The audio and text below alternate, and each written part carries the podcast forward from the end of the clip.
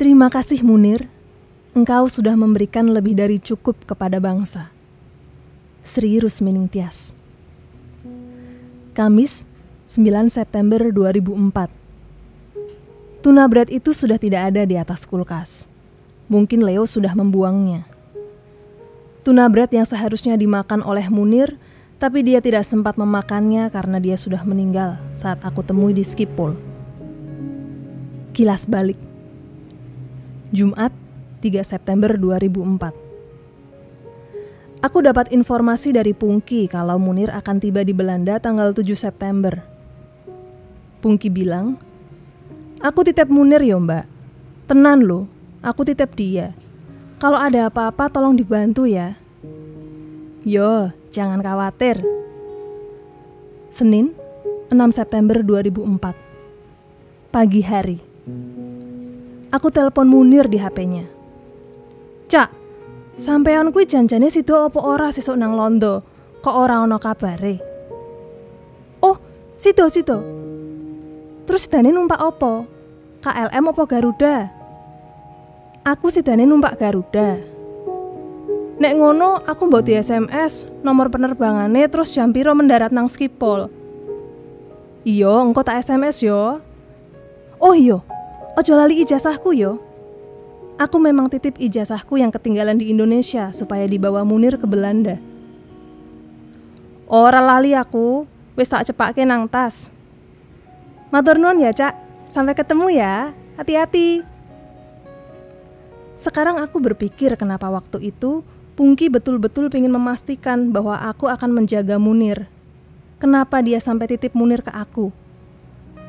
Kalau dipikir-pikir, Munir adalah orang yang sangat independen. Blebar-bleber terbang ke luar negeri sendirian, nggak pakai acara dijemput segala. Selain itu, network dia di Eropa, di Amerika, Australia, dan negara-negara lain di dunia ini jauh lebih banyak dari aku yang jarang ke mana-mana. Lah kok sekarang aku malah dititipi seseorang yang jauh lebih mandiri daripada aku. Ketika aku ketemu Pungki lagi setelah Munir meninggal, Pungki cerita kalau Munir pernah ngetawain aku di depan Pungki karena aku akan menjemput dia. Munir bilang ke Pungki, Mbak Sri kuwi wes dadi wong londo tah? Kok tak metok aku barang nang skipol? Pokoknya sampean kudu dijemput sama Mbak Sri. Sampean wis tak titip ke Mbak Sri. Ora usah kakean ngomong. Munir menganggap itu lucu. Dia cerita kalau dia pernah cuma dikasih peta dan karcis oleh organizer dan berdasarkan peta tersebut, dia bisa ke mana-mana sendirian. Gak perlu diantar jemput segala waktu dia harus ke Eropa. Lah kok sekarang dia harus dijemput segala? Tapi Pungki tetap ngotot kalau Munir harus aku jemput di Skipol. Aneh juga kalau dipikirkan. Mungkin ini semua sudah diatur Tuhan. Beberapa menit kemudian, HP-ku yang aku letakkan di kamar atas berbunyi. Aku heran. Biasanya kalau aku sedang di bawah, aku nggak dengar kalau HP-ku berbunyi. Maklum, HP-ku tipe MI45 ini kalau bunyi sangat pelan. Jadi sering sekali aku nggak tahu kalau dapat SMS. Tapi heran, kenapa pada saat itu aku bisa mendengar bunyi HP-ku? Apakah Tuhan ingin memastikan bahwa aku menerima pesan Munir? Aku kemudian naik ke atas dan membaca SMS yang ditulis oleh Munir. Sayang HP-ku hilang, jadi pesan terakhir Munir tersebut ikut hilang. Isinya adalah bahwa dia akan naik Garuda dan mendarat di Skipol hari Selasa, tanggal 7 September 2004. Dia juga tulis arrival time-nya. Senin, 6 September 2004 malam hari. Leo dan aku melihat foto-foto pernikahan kami yang sudah diupload oleh Leo di komputer. Salah satu yang kami lihat adalah foto kami bersama Munir sekeluarga beserta teman-teman kontras yang waktu itu datang ke pernikahan kami.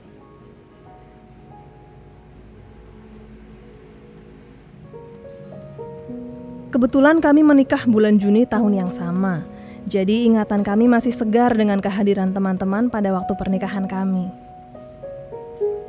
Aku cerita sama Leo kalau Munir adalah seorang human rights activist yang hebat. Aku ceritakan perjuangannya.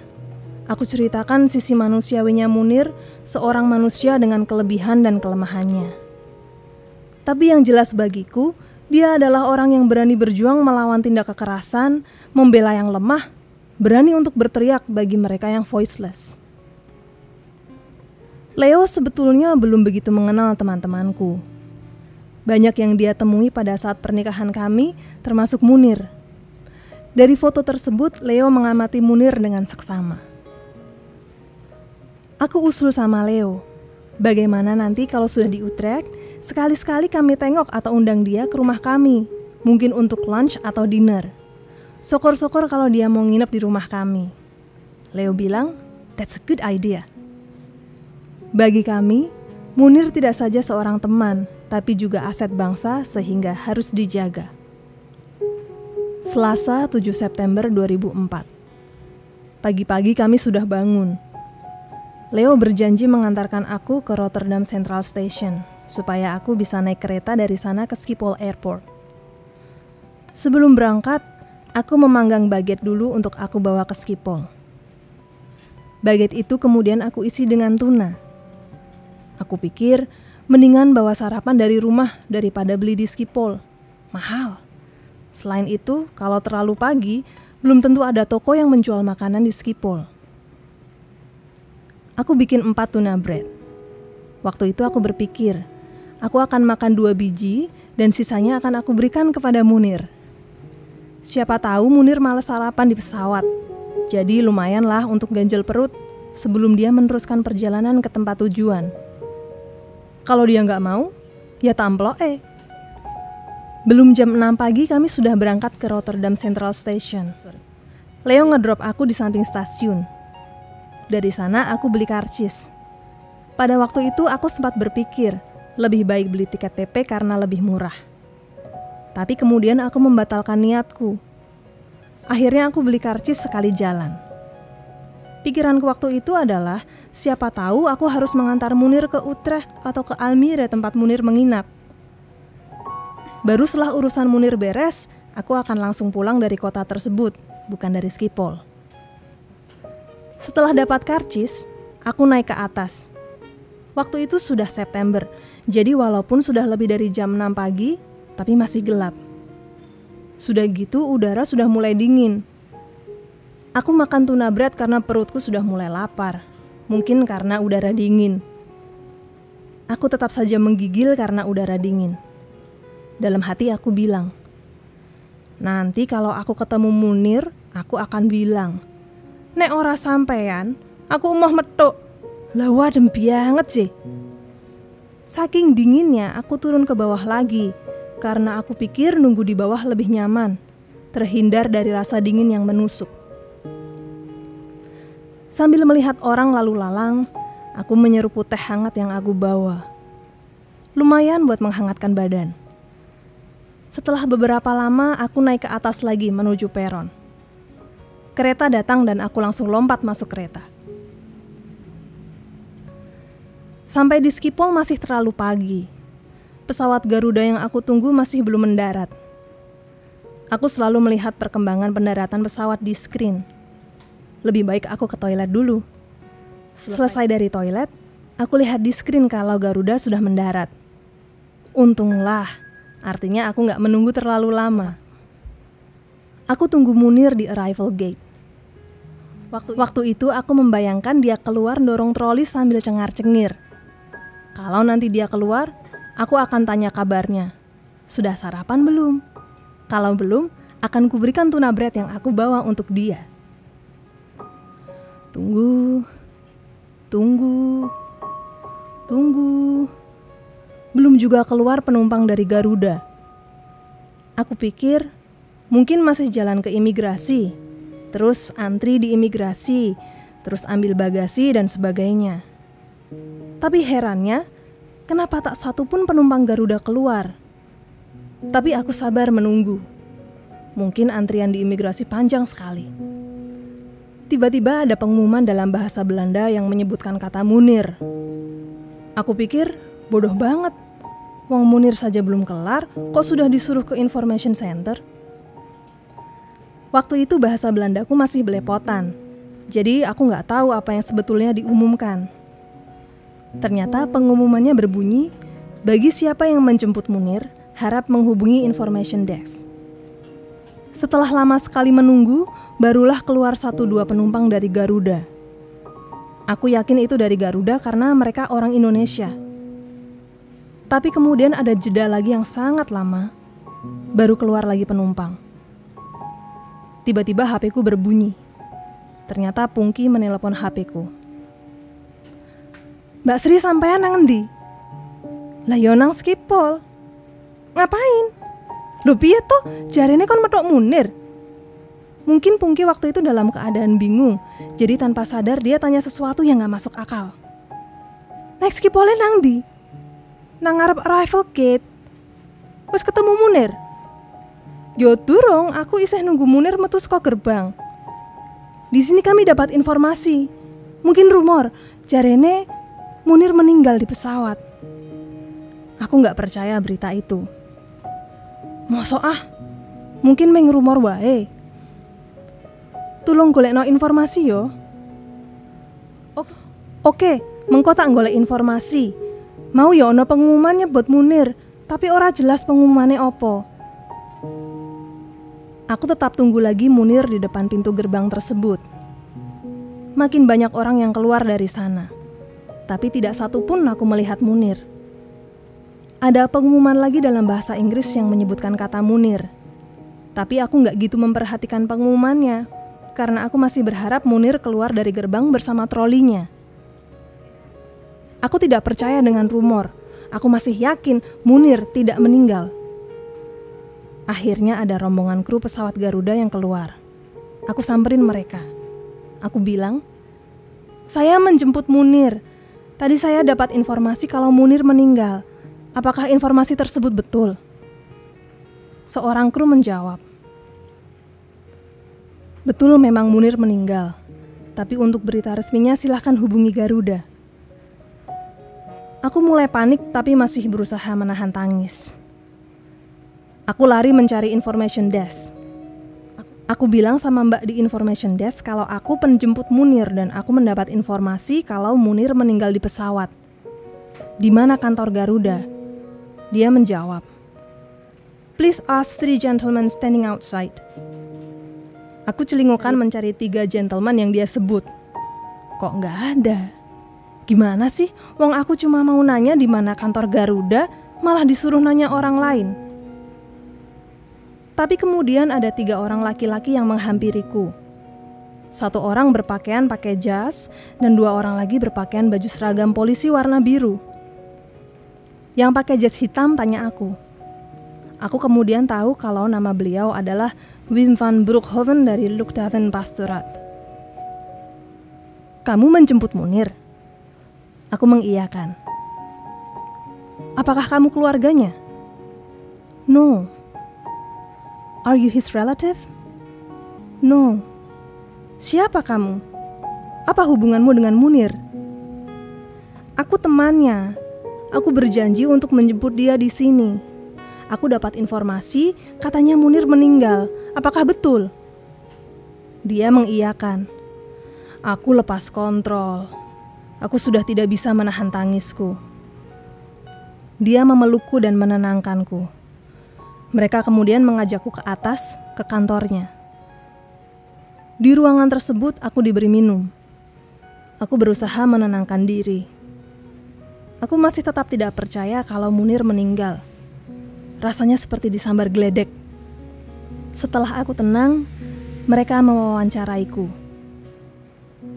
Polisi meminta aku memperlihatkan kartu identitasku. Aku perlihatkan pasportku. Alhamdulillah aku waktu itu membawa paspor karena Verblach Vernuvingku masih belum jadi. Leo memang mengingatkanku untuk bawa paspor, siapa tahu berguna ternyata betul berguna. Mereka tanya siapa Munir, dari mana aku kenal Munir. Apakah Munir memiliki masalah kesehatan? Apakah Munir mempunyai musuh dan sebagainya? Nampaknya itu adalah pertanyaan-pertanyaan dasar yang perlu diutarakan dalam kasus-kasus kematian di pesawat. Aku ceritakan siapa Munir, bagaimana aku mengenal dia dan sebagainya. Aku juga ceritakan bagaimana berkali-kali Munir memperoleh teror pembunuhan. Aku menceritakan Munir memperoleh teror bom yang dipasang di halaman rumah orang tuanya di Malang. Polisi pada waktu itu ingin menegaskan. Jadi menurutmu, kematian Munir ada hubungannya dengan pekerjaannya? Kemungkinan itu ada mengingat sepak terjangnya. Setelah wawancara selesai, aku dipersilahkan untuk menghubungi siapa saja yang ingin aku hubungi menggunakan telepon mereka. Aku hubungi Pungki dan mengabarkan apa yang aku ketahui. Kami kemudian saling bertelepon-teleponan untuk saling mengetahui perkembangan. Aku lihat polisi yang berbaju biru juga menelepon. Gak tahu nelpon siapa. Tapi yang jelas dia beberapa kali menyebut nama Munir. Tiba-tiba Leo menelepon di HP-ku. Dia waktu itu telepon dari kantornya. Kamu di mana? Di Utrecht ya? Leo membayangkan aku mengantar Munir ke Utrecht. Aku masih di Skipol. Munir meninggal dunia, kataku lemah. Tangisku meledak lagi. Leo kaget luar biasa. Oke, aku segera ke Skipol. Tunggu aku di sana. Selama menunggu Leo, aku masih terus-menerus berhubungan dengan Jakarta. Aku masih belum diizinkan untuk melihat jenazah Munir di mortuarium Menir Wim van Broekhoven mengatakan lebih baik menunggu Leo supaya bisa bersama-sama ke mortuarium. Setelah Leo datang, kami akhirnya bersama-sama ke mortuarium. Di sana sudah menunggu dua orang detektif dari The Royal Netherlands Marechaussee. Jadi ternyata, polisi berbaju biru yang kami temui sebelumnya menyerahkan kasus ini ke Marechaussee karena dianggap kasus penting. Kematian Munir dianggap cukup mencurigakan Kedua, kedua detektif tersebut memeriksa identitas kami.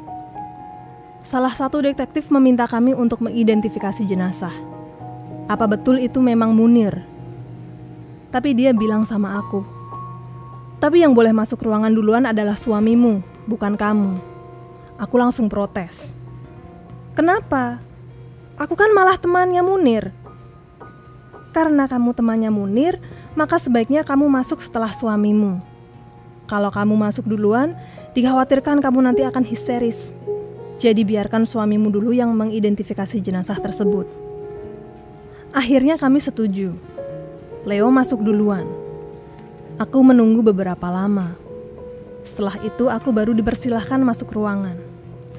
Aku masih ingat sekali apa yang terjadi waktu itu.